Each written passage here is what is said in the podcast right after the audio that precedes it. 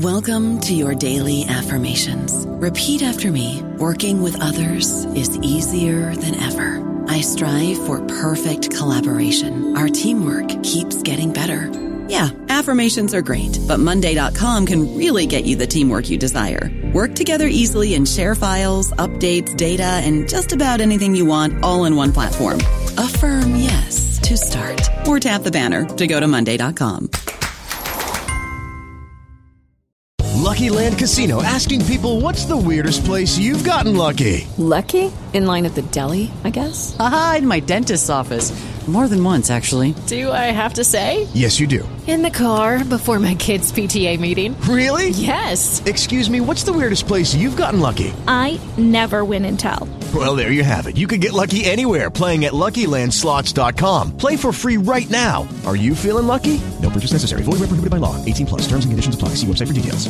Hello, everybody. This is Marshall Poe. I'm the editor of the New Books Network, and I'd like to tell you that we have a new and improved website. It has two new features that we think you'll love. One of them is a vastly improved search engine so that when you type in keywords, you'll get a bunch of episodes really quick. The other is the ability to create a listener account. And in that listener account, you can save episodes for later listening. So you can create a kind of listening list. We think these features are neat and we think you'll enjoy them. Please visit the site today.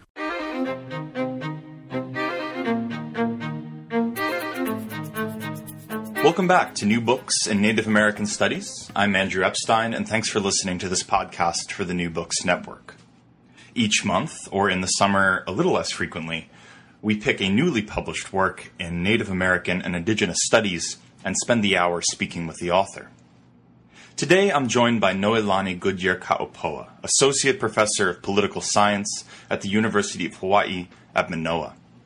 In 1999, she co-founded the Hālau Kū Mana Public Charter School, where she served as a teacher, administrator, and a board member.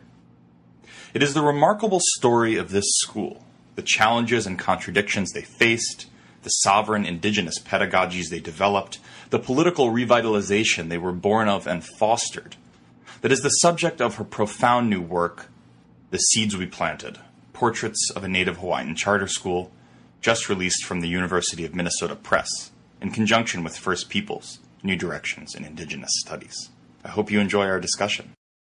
Noelani, welcome to New Books in Native American Studies. Thanks for being with me.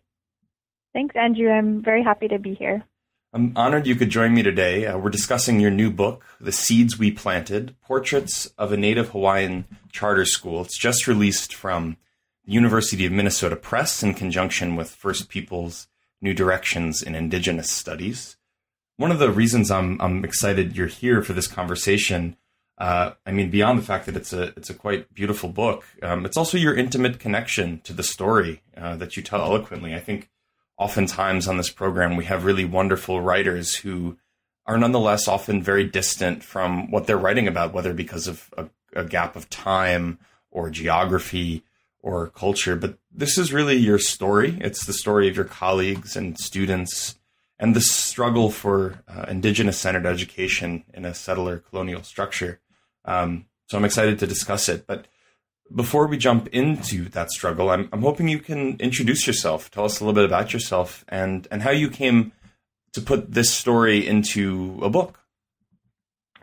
Sure. Well, yes, it's definitely a story that I'm close to, that my family uh, has been close to, and and I think um, Indigenous education in many places has been something that um, people have seen as you know important work that communities and families uh, need to be at the base of. So it, it makes sense that you know um, you get really interconnected to the work that you're doing. Um, so I am Kanaka Maoli, a native Hawaiian, and um, was raised um, in a school system. Actually, went to private school um, here in Hawaii, but both both the public and private schools in Hawaii, um, like in many other settler colonial contexts, really marginalize, if pay any attention at all, to indigenous knowledge and indigenous cultural practices and values. And so that was my experience growing up um, like like so many people, um, schooling was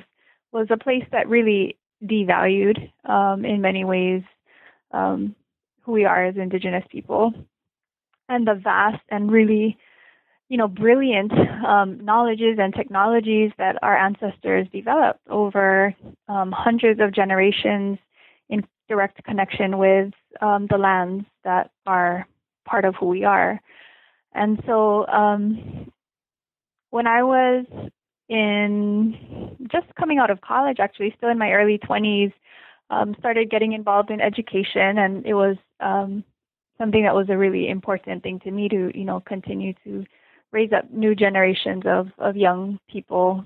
Um, and it actually, uh, one of the kind of stories that I tell right at the beginning of the book is um, this experience of teaching an an applied literacy, an applied English class with a group of Hawaiian students that were part of a bridge program between high school and um, the community college here in, in the islands. And just being um, very surprised um, in some ways that none of them had really been exposed to much in terms of Hawaiian literature, either in the Hawaiian language or in English. Um, and these were just brilliant students in so many ways, but they had been really disconnected from this long legacy of um, Hawaiian, both Hawaiian writing for one, and then an even longer legacy of um, Hawaiian knowledge production, you know, and all of the brilliance, as I said, of um, Kanaka Maoli, and that really impacted the way that they saw themselves as scholars, you know, and and writers, or not more more appropriately, um, that they didn't necessarily see themselves as as people who were producers of knowledge, who who could be active engager, um, active in uh, in engaging the world in in that way, um, and so we started um, kind of thinking about dreaming about what it could be like to create a school um, so students weren't just doing this kind of thing, um, engaging with Hawaiian knowledge uh, in a summer program, but that it was actually the foundation of what they were learning. Um, and it was at a time in Hawaii where there were communities all over the islands who were beginning to to do this, and um, were really being organized by um, a couple, uh, Kū Kahakalau and her husband Nālei Kahakalau, and um, they went throughout the islands and were encouraging people to, you know, take this desire and these visions and to create charter schools. Um, and so that's what happened basically in, in at the turn of the 21st century.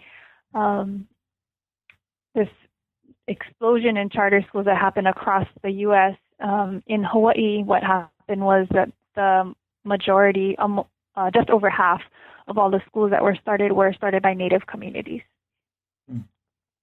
So I want to um, I want to start by asking a little bit about the uh, the history of public education in Hawaii.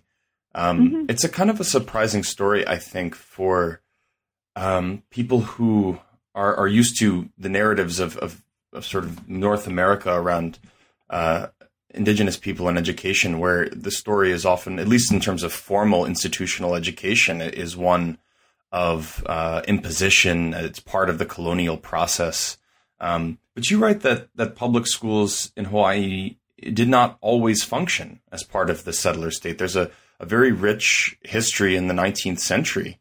Um, I'm hoping you can talk a bit about that. I know it's a big question, but um, some of that backstory and and how uh, the school system ultimately did become folded into the settler colonial project. Sure. So similarly, I think the narrative in um, Hawaiian historiography for many years now has been that um, schooling was simply imposed upon Hawaiians, that it was part of the missionizing and colonizing process, like you, like you mentioned. Um, but really, uh, kind of inspired by some of the recent, more recent work over the last 10, 15, 20 years um, by scholars who have been looking into the huge Hawaiian language archive um, so Noenoe Silva and her book Aloha Betrayed is, you know, one um, sort of stunning example of that. How when you start to look at uh, Hawaiian voices and this archive of Hawaiian language materials, whether it's government documents or um, newspapers, that you find a whole different story than if you were just only looking at the the records from that were written from an English and colonial point of view.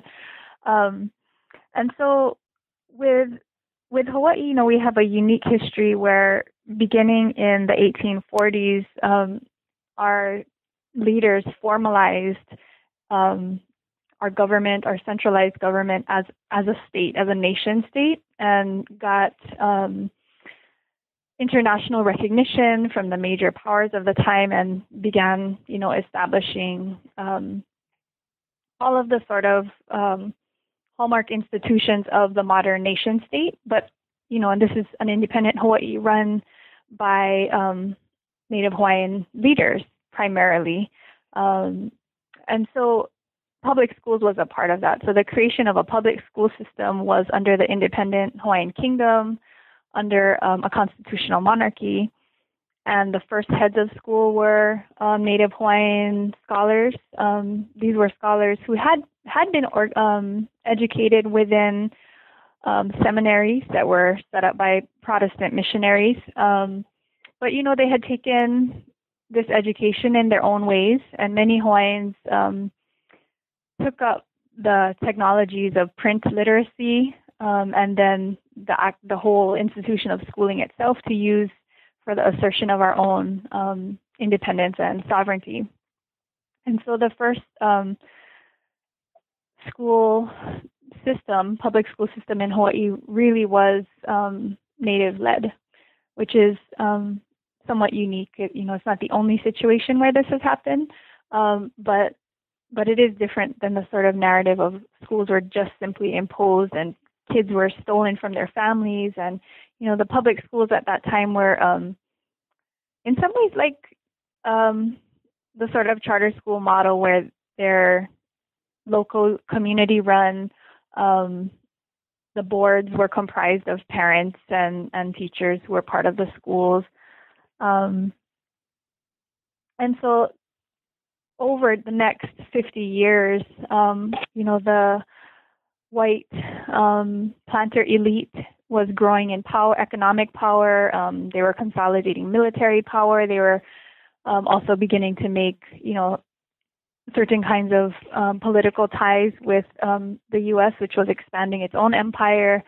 Um, and so they began to sort of shift the balance of power over of control over public education in Hawaii toward the 1870s, 1880s, um, and then, but up until the let me just say, but up until the 1893 when the um, the armed invasion by the U.S. takes place in Hawaii, the majority of teachers in the public school system were still Native Hawaiian. Um, and much of the education was still done in the Hawaiian language. Um, so it's really that takeover of of power um, when the U.S. expands its empire into um, Hawaii and then, of course, other parts of the Pacific after 1898. Um, that there's a, a complete shift in governance over public education.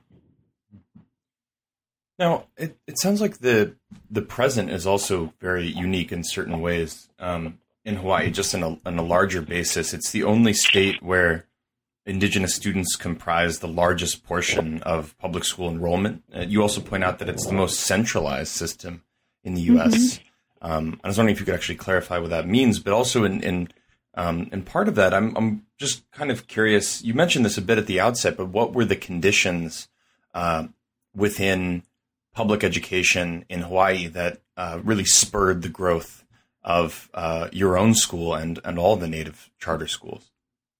Sure. Um, yeah. So Hawaii is uh, part of that that the legacy of um, you know the colonial legacy in schooling is that there's a very bifurcated system in Hawaii where the difference between public and private schools is very marked, um, and that you know that's true in many places, but um, it's especially sort of marked here. So when you look at who goes to school where, you know, as far as people of different ethnic backgrounds or settlers versus indigenous people, um, you know, that plays out as far as um, where students are, what the student population is. So within the, the mainstream Department of Education public school system in Hawaii, um, our students are um, Native Hawaiian students make up, as you mentioned, the largest um, ethnic grouping within within the the schools. Even though as a as a people we make up about a fifth of the population in Hawaii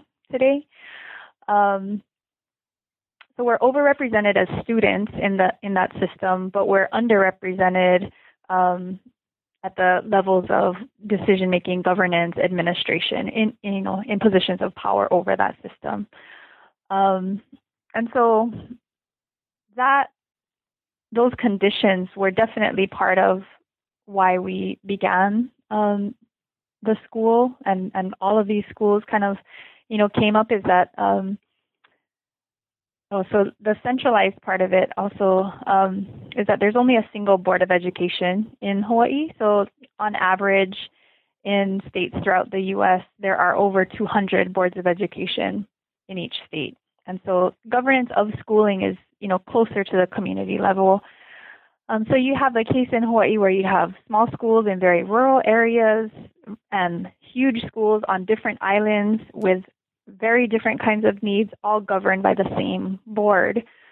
Um, and so this is in many ways antithetical to an indigenous perspective on um, on knowledge that you know knowledge is place based, it's community based, that we need to attend to where we are located.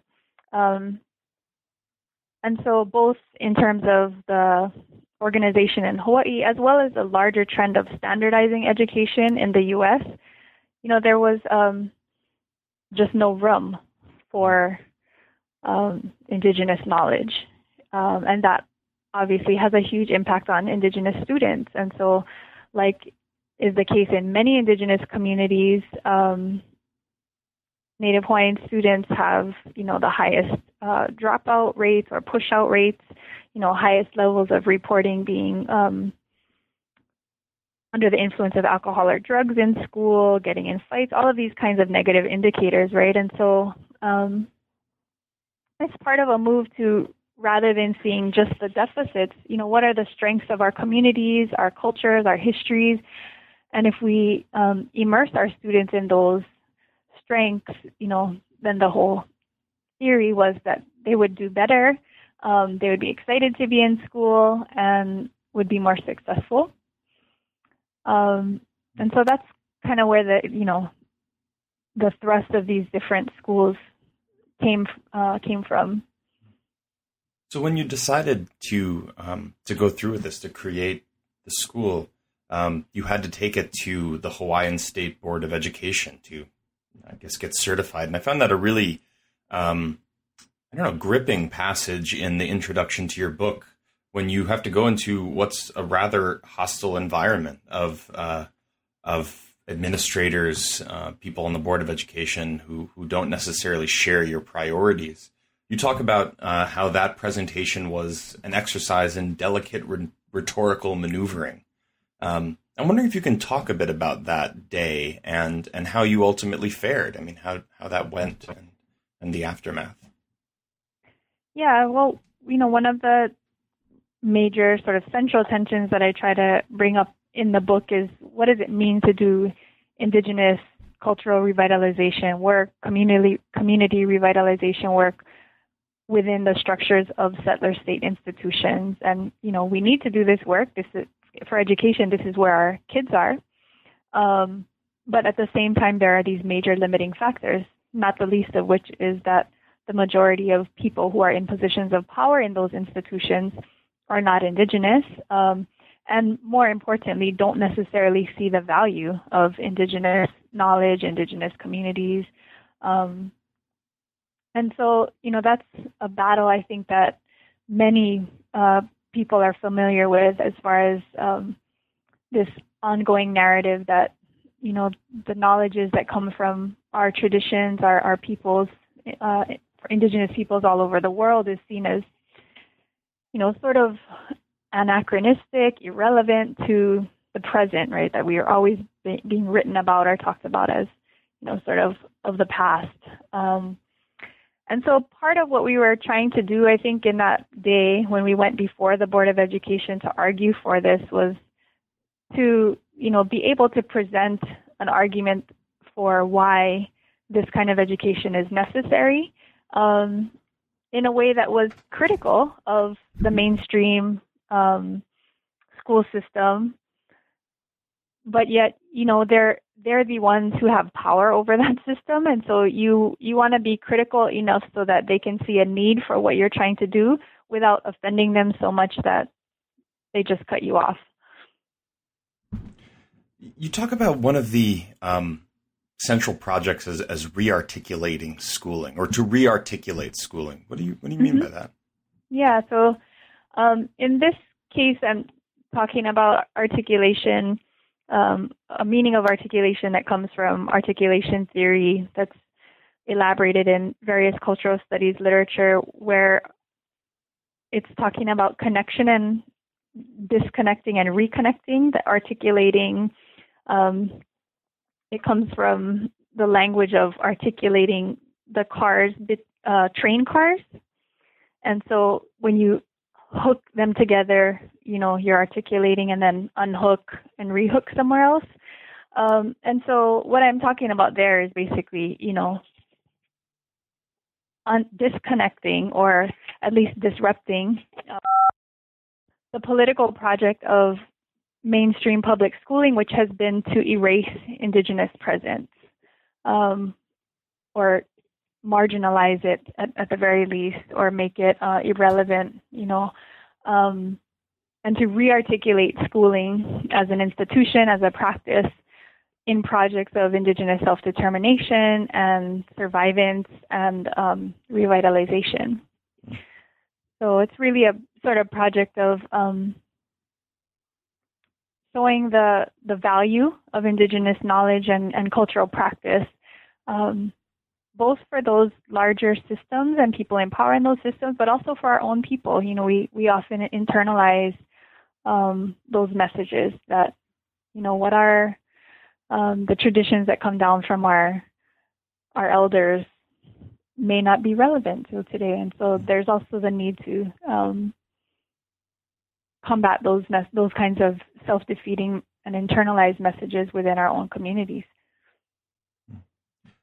It seems like one of the the sort of answers that you propose, or at least one of the broader terms you put them under, is is this idea of sovereign pedagogies, which is another um, term that you introduce, or at least I haven't seen it before, and I'm I'm wondering if you can sort of introduce that concept as well, sovereign pedagogies. Yeah, so I, you know, the the idea and the, the concept and the practice of sovereignty has been so important for many indigenous nations because our autonomy and independence has been um, suppressed. You know, and so um, that idea of having authority over our own affairs, our lands, over what we get to teach our, our children um, has been an important motivating um, idea for so many aspects of um, indigenous movement, social movements. Um, and so I was, you know, taking that idea and and, uh, and applying it again to to education and to knowledge building. That it's both on the collective and individual level. That when an individual student or a collective community has the sense that I have some autonomy over what it is that I'm learning. You know, I it's self-directed. Um, then people are more engaged. And I think that's something that you find in a lot of educational literature, you know, sort of just in general, that when a, when a learner has control um, and real ownership over what it is that they're learning, they, you know, they do better. It, the learning is deeper. Um, but again, it's also um, signaling that education and schooling in particular um, today uh, is a national prerogative. You know that it's um, it's a part of the cultural work that is done to maintain a sense of nationhood, whether that's um, for a settler nation like the United States, or whether um, it's nations for whom you know our independence and autonomy is not currently recognized. It's it's uh, it's an important aspect of maintaining our sense of of who we are. Um, and sovereignty also has this really um, what's the word I'm looking for? It it it's got baggage. You know, sovereignty, the term has baggage because it comes out of a Western political tradition of what it means to be um, a collective group of, of people who is governing, who is self-governing, and what that means. And you know, it's very much tied to the nation state in in a Western form. Um, and so I was consciously using that because you know to do indigenous um, education in a school system is to operate within certain kind of limitations um, of what it you know of what education looks like.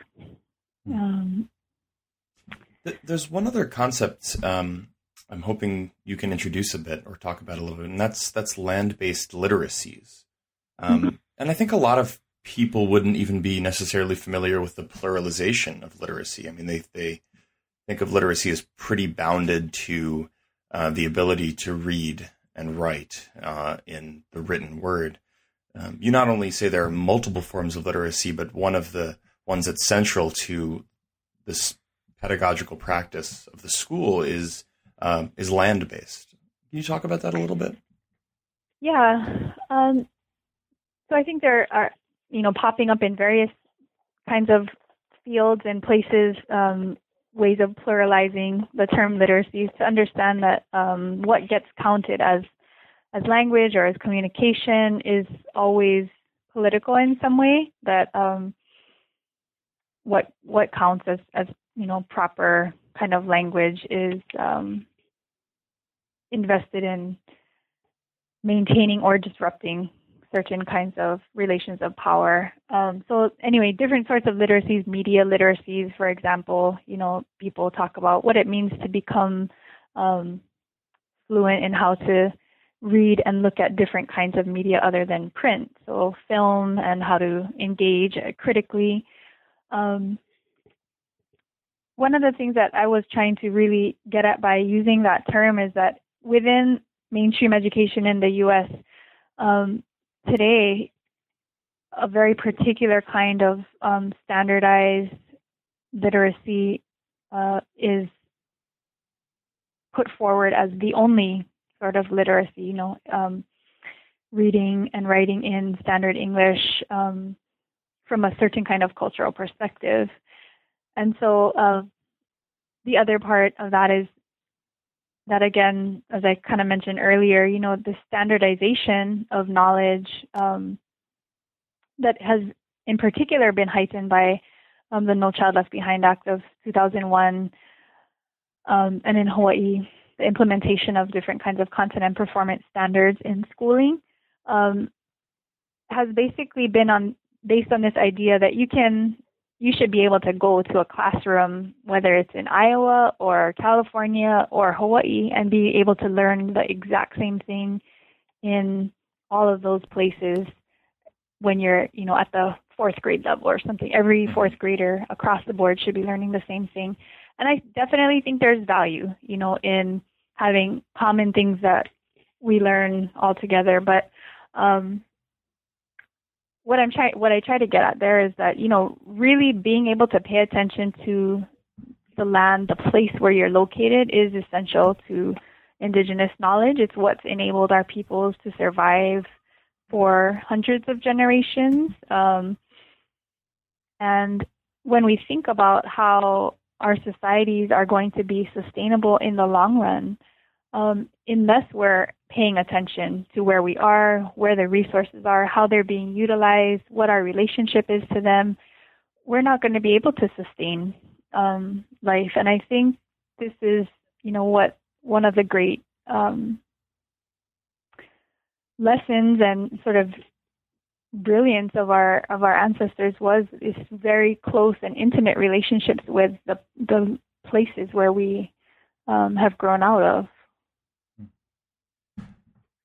So Hālau Kū Mana is a charter school, um, and as you uh, acknowledge it very rightly so, the charter school movement, uh, at least as it's most commonly known or it's most publicly known, is linked with um, corporate-backed privatization schemes. I mean, it's it's one of those buzzwords that uh, corporate reformers of education uh, use to to continue their plans and, and you you identify that form of charter school movements as a as a neo-colonial project.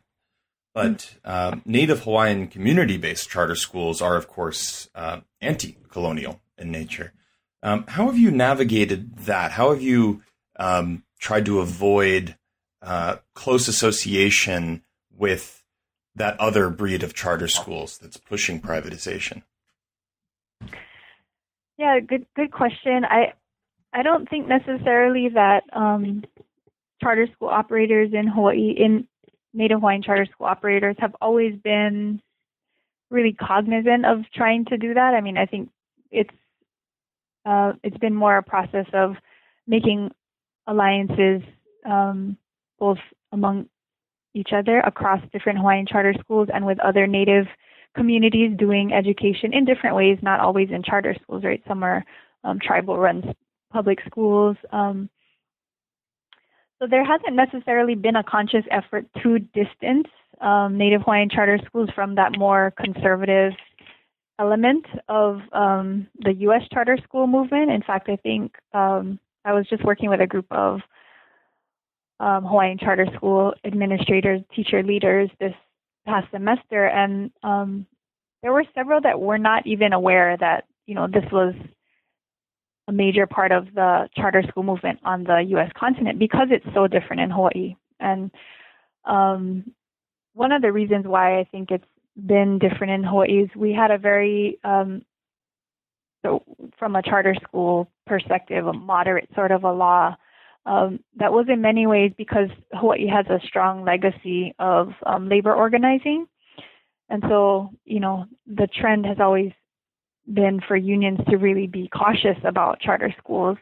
Um, and so in Hawaii, the law that was passed limited um, charter schools to only 25 at, at first, only 25 schools. There was only a single authorizer, which was the Board of Education, where in other states there are multiple authorizers um, and also that you couldn't have a for-profit entity operating a charter school.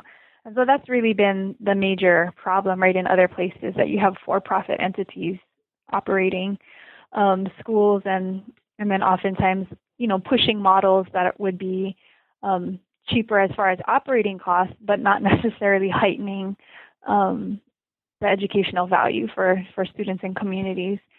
So we've been sort of, um, you know, unique in Hawaii in that in that respect.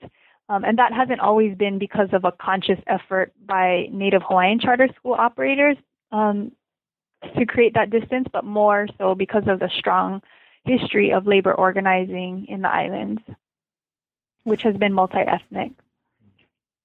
I do really, um, I like the idea of a, a, sort of corporate school reformer picking up this book and uh, really getting themselves into a big surprise yeah. um, when when they read about it. So, um, I, I, I suspect that'll happen, and I, I really like I, I, I like that so. that'll happen. Yeah, yeah, I, hope so. That they you know search for the term charter schools and see right, that, oh right. great, yeah, and go like this is wonderful. Look, it's yeah.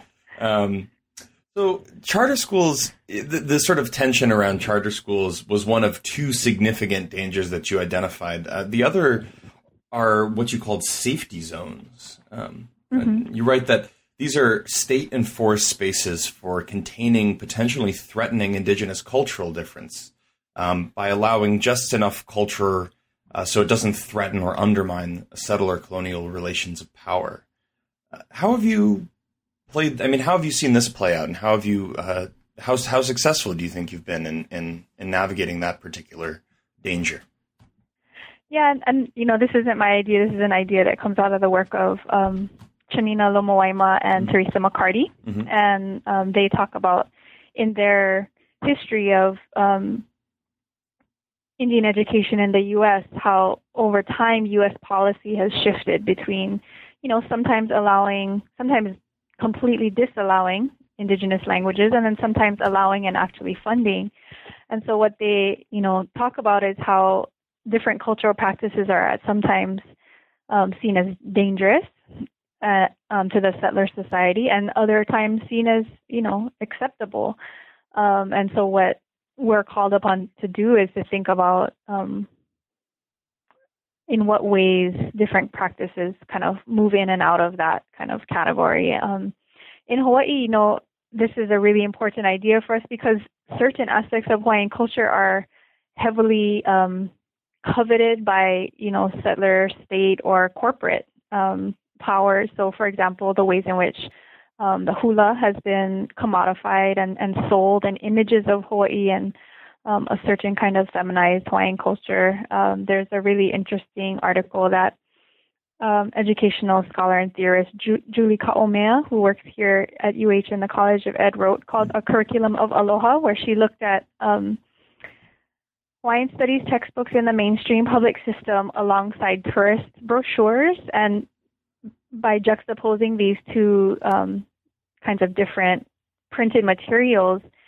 uh, sees these incredible similarities between the ways that the lands and people of Hawaii are represented.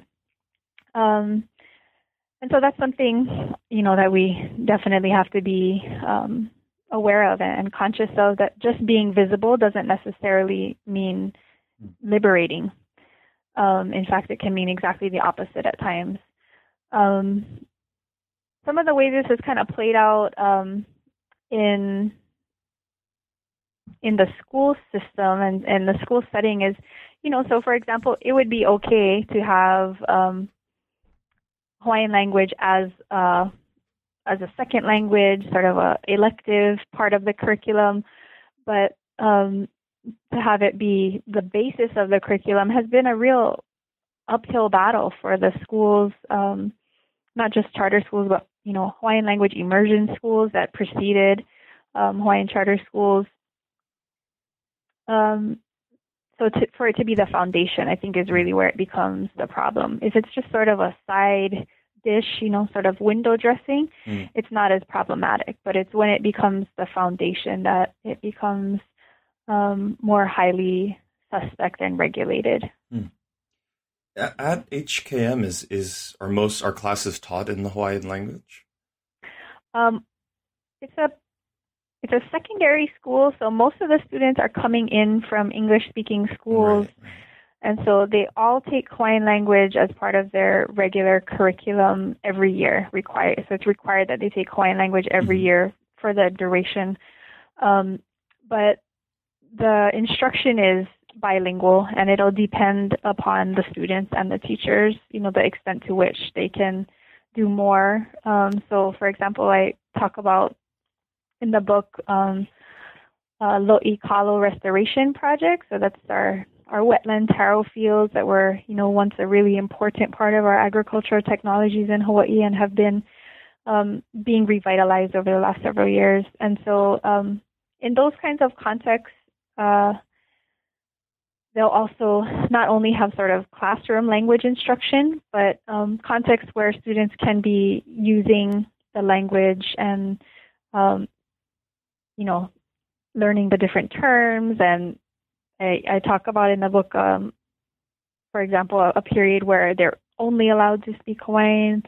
Um, so it's it's brought in, but you know, it is a process of um, having to, for most students, introduce Hawaiian as a as a second language. English, for the majority of them, is their first language. Sure.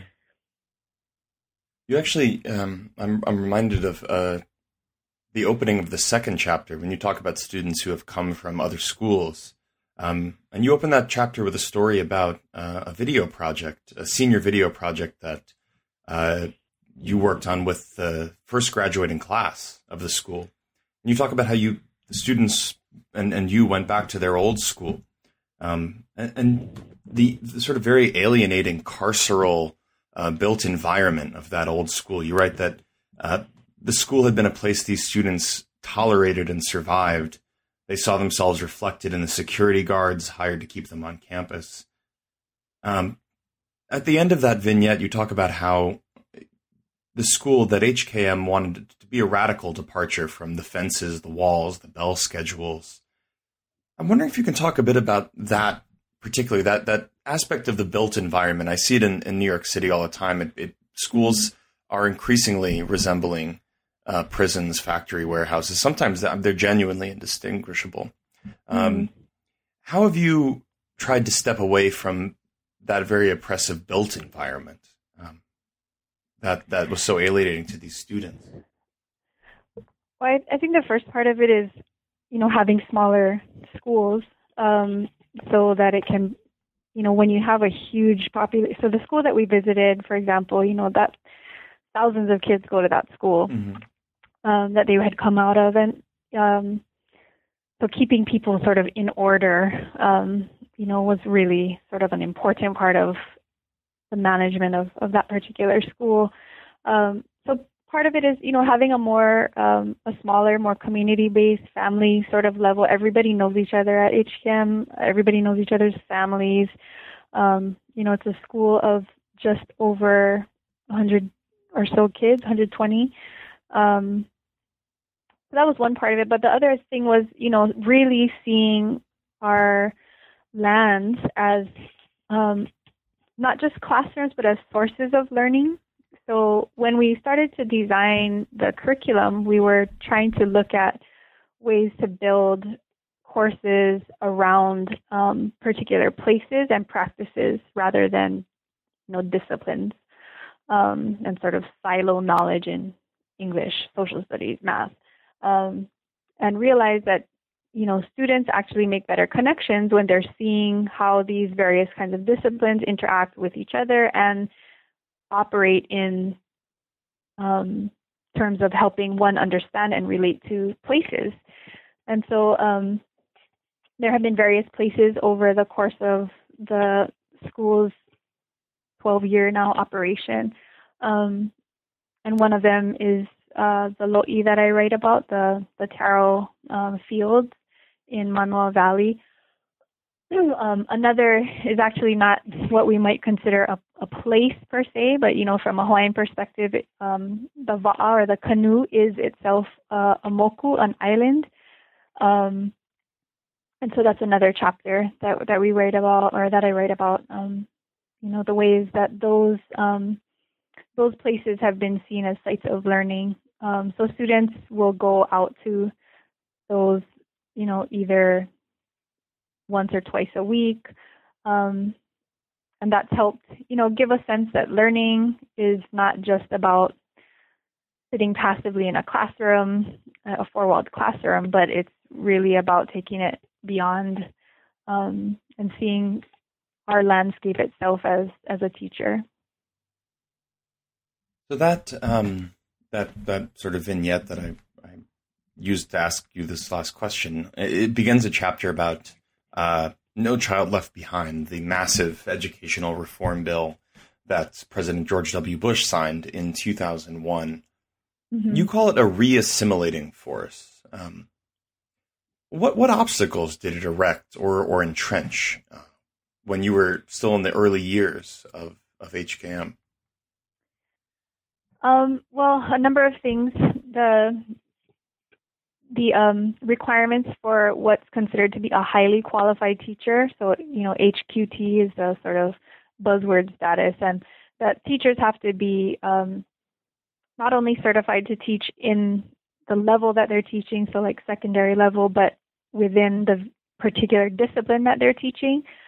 Um, and so this made it really difficult to have an interdisciplinary curriculum because if you have students in multiple um, age groups, let's say you have a ninth and tenth grade class, and they're um, doing a, a project-based sort of course that combines both science and um, social studies at, with um, traditional knowledge about va'a or the canoe, um, then you have to have you know teachers who are certified in those discrete subjects. Um,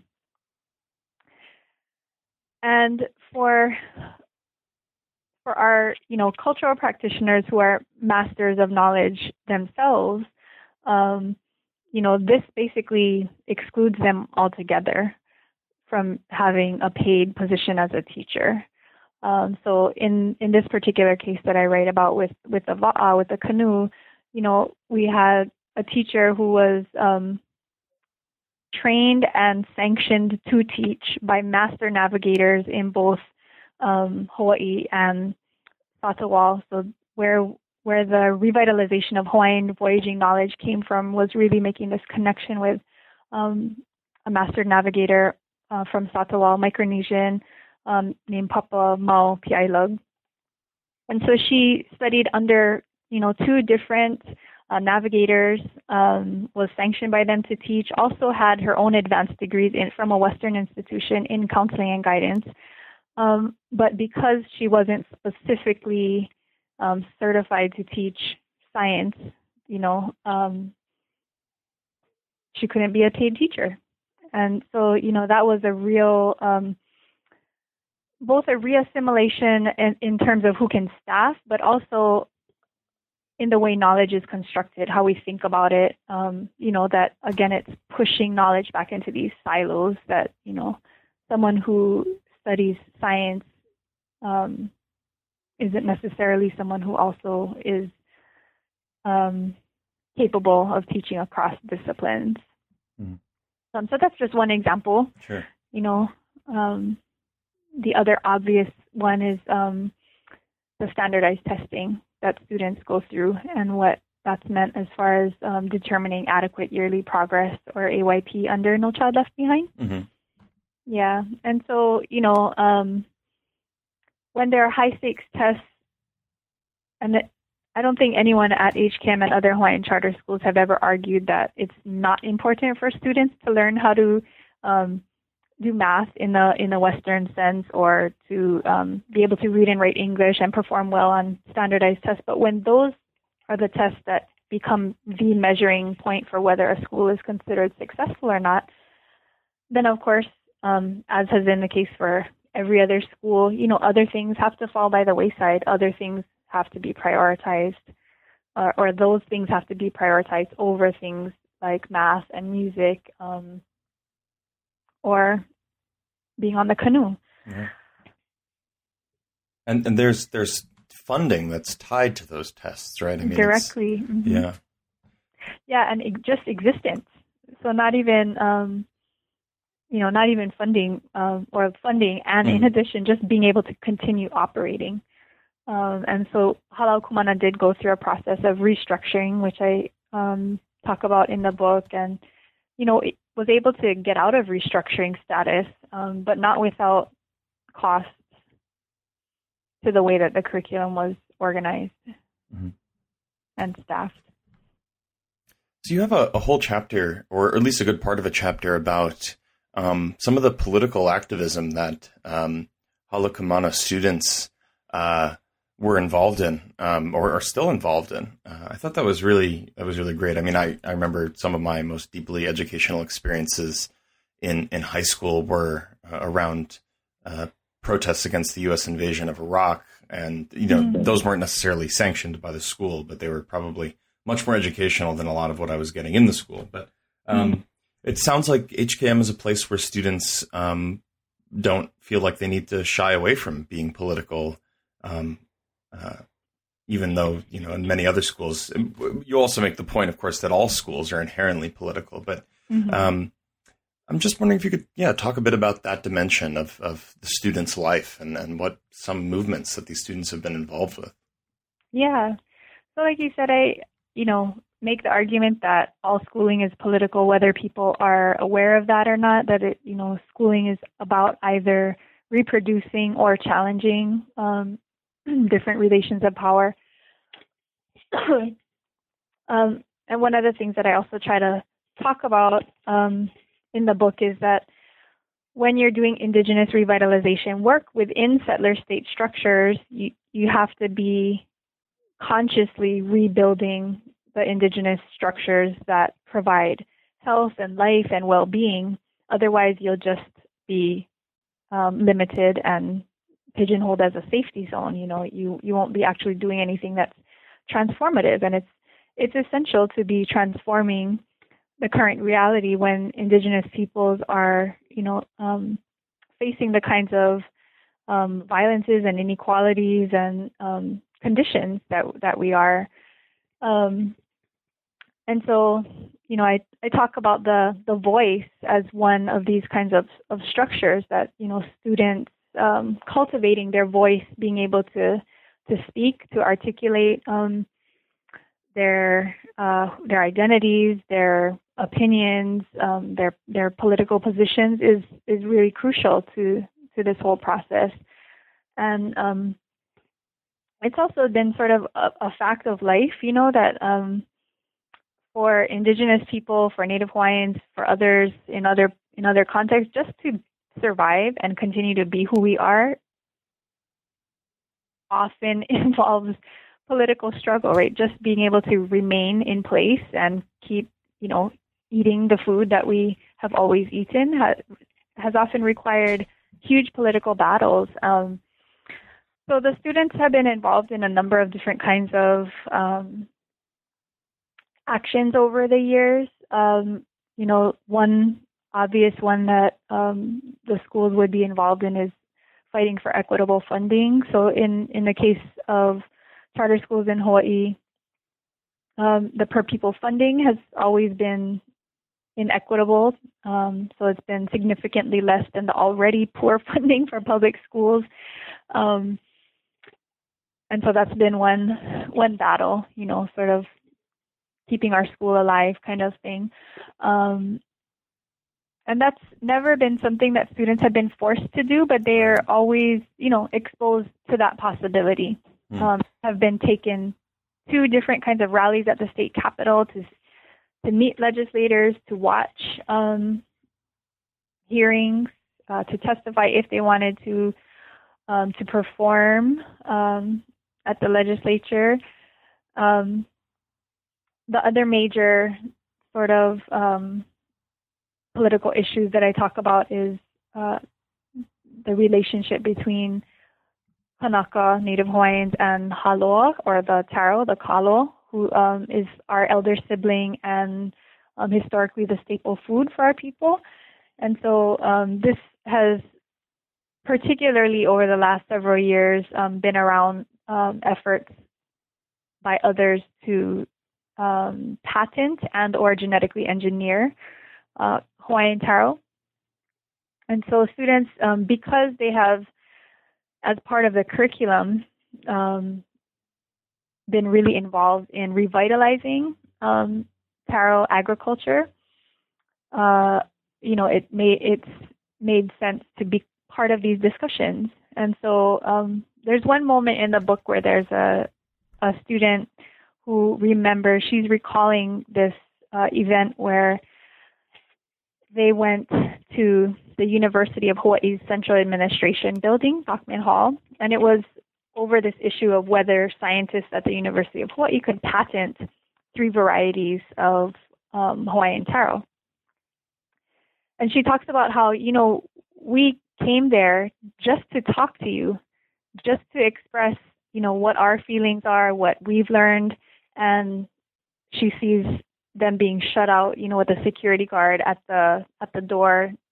None of the people in power will even come and talk to them, and that that was a powerful moment for her to to see like we just came here to talk to you, and you completely shut us out. Mm. Um, yeah.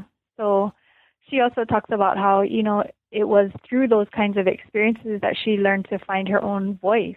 You know that she had been really um, hesitant about speaking up, or or not feeling like her voice was worthy to be heard or she had anything valuable to say. But from those kinds of experiences, you know, really, really getting a sense of um, the importance and the power of, of her own voice. Mm. The beautiful part of um, being part of a social movement, I think. Yeah. it really is. Um, so I've been speaking with Noelani Goodyear Ka'ōpua, author of The Seeds We Planted Portraits of a Native Hawaiian Charter School. Noelani, before I let you go, uh, I want to ask what do you what do you think other communities can can take from this, and what uh, what impact do you hope the book will have, particularly? Well, I hope that um, we can continue to make connections across uh, different Indigenous communities. I think one of the things that we've uh, experienced with Hālau Kū Mana is the way that um, we learn and are inspired from exchange with Indigenous peoples in various places. Um, and so I hope that that can really continue so that, you know, because many of us are numerical minorities in our own locations, the more kind of solidarity we can build, um, the more power we have. Um, I hope it will also really make an impact on people who work in mainstream educational systems to see that um, these issues are ones that need to be taken on by everyone. They're not just, you know, just for indigenous communities. There, um, there's huge value in indigenous language revitalization, indigenous um, agricultural revitalization, um, for the sustainability of, of all people in our places. Uh, um, and so I hope that the book will also, you know, generate um, even more uh, movement around transforming education. Well, congratulations. It's a really great achievement um, to have this book out. Thank out. you. and, Thank you very I do much. hope it's widely read. Thank you again for joining me. Thanks, Andrew. I appreciate it. That was Noelani Goodyear Ka'ōpua, author of The Seeds We Planted Portraits of a Native Hawaiian Charter School from the University of Minnesota Press. This is New Books in Native American Studies. You can find us on the web at newbooksinNativeAmericanStudies.com, where you can listen to all the past interviews free of charge, or on iTunes, where you can download and subscribe to the podcast. We're also on Facebook. You can leave comments, questions, or suggestions for new books you'd like to hear on this program. For the New Books Network, I'm Andrew Epstein. Thanks for listening.